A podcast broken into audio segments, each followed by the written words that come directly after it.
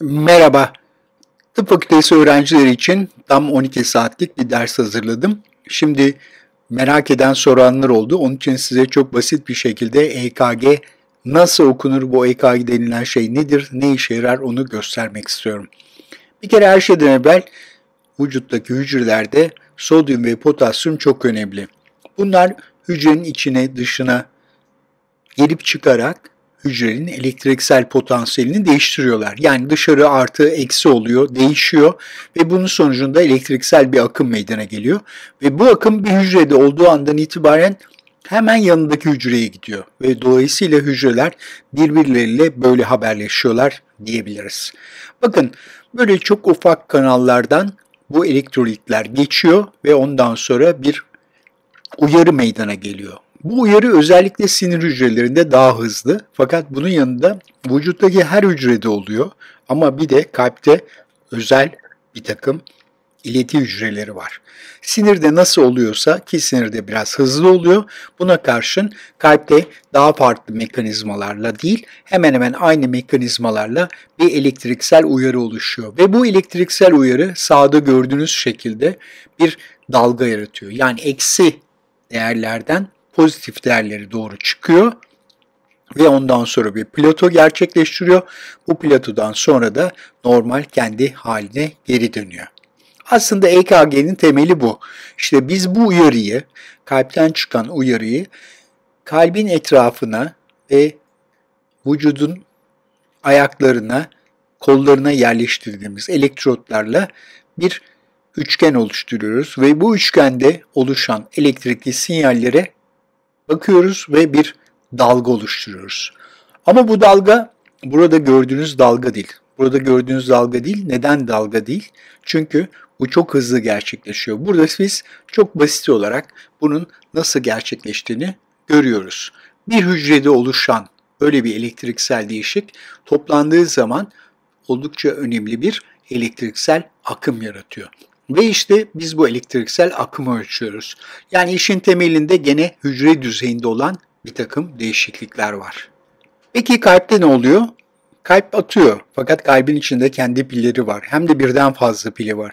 Ve buna bağlı olarak kalbin dört bölümü çok güzel bir senkronizasyonla çalışıyor. Böyle bir elektriksel uyarımız var. İşte biraz evvel bahsettiğim elektriksel uyarılar buradaki kalpteki sinatürel not denilen birinci kalp pili, hemen arkasından gelecek olan AV not denilen ikinci kalp pili ve daha sonra kalp kasının içine yerleşmiş olan diğer kalp biliği tarafından ayarlanıyor. Bütün bunların hepsi nasıl ayarlanıyor? Bütün bunların hepsi otonomik sinir sistemi tarafından ayarlanıyor. Yani sizin hiçbir şey yapmanıza gerek yok.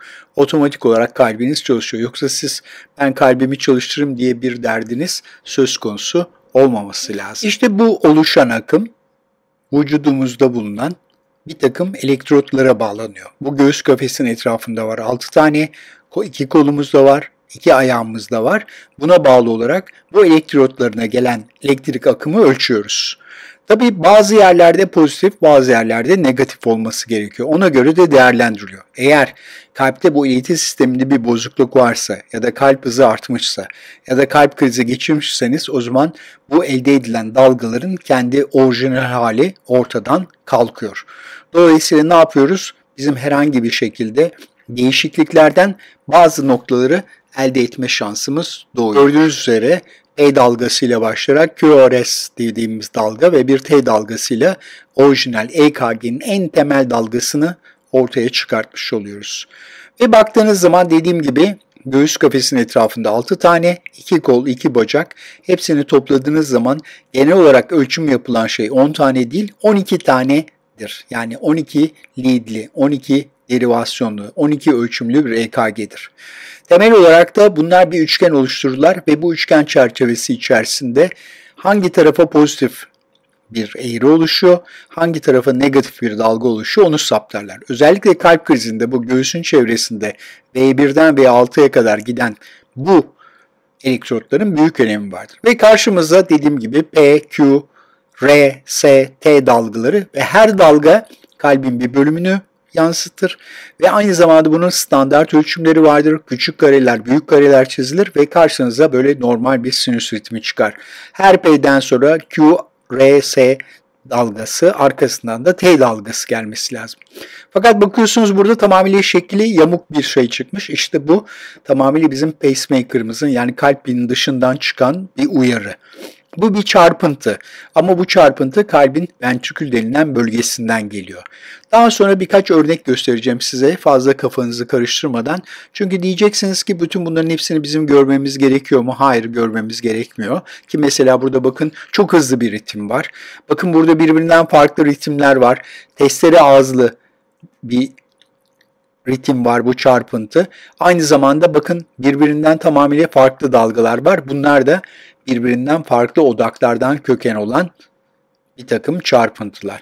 Ve bizim en çok kalp krizinde gördüğümüz bu ST bölgesinin yükselmesi ki bunu biz kalp krizinde Tabii çok kalp yaygın krizi ortaya görüyoruz. çıktığı andan itibaren hangi bölgede olduysa bu ST bölgesi yükseliyor.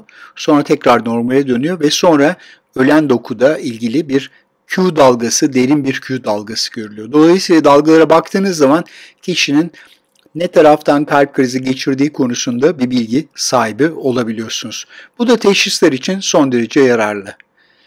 Tabi sadece bu değil, aynı zamanda bazen bu piller arasında bir takım bozukluklar oluyor ve bu bozukluklar sonucunda da kalp blokları dediğimiz hadiseler ortaya çıkıyor. Nitekim şimdi göreceğiniz örnekte bakın normal bir dalga var ve sonra küçük bir dalga var yalnız kalmış. Çünkü neden? Aşağıya gidememiş ve orada bir blok meydana gelmiş. Dediğim gibi sadece ufak size bilgi vermek istedim. Bu iş aslında sanıldığı kadar kolay bir şey değil. Teşekkürler, görüşmek üzere, hoşçakalın.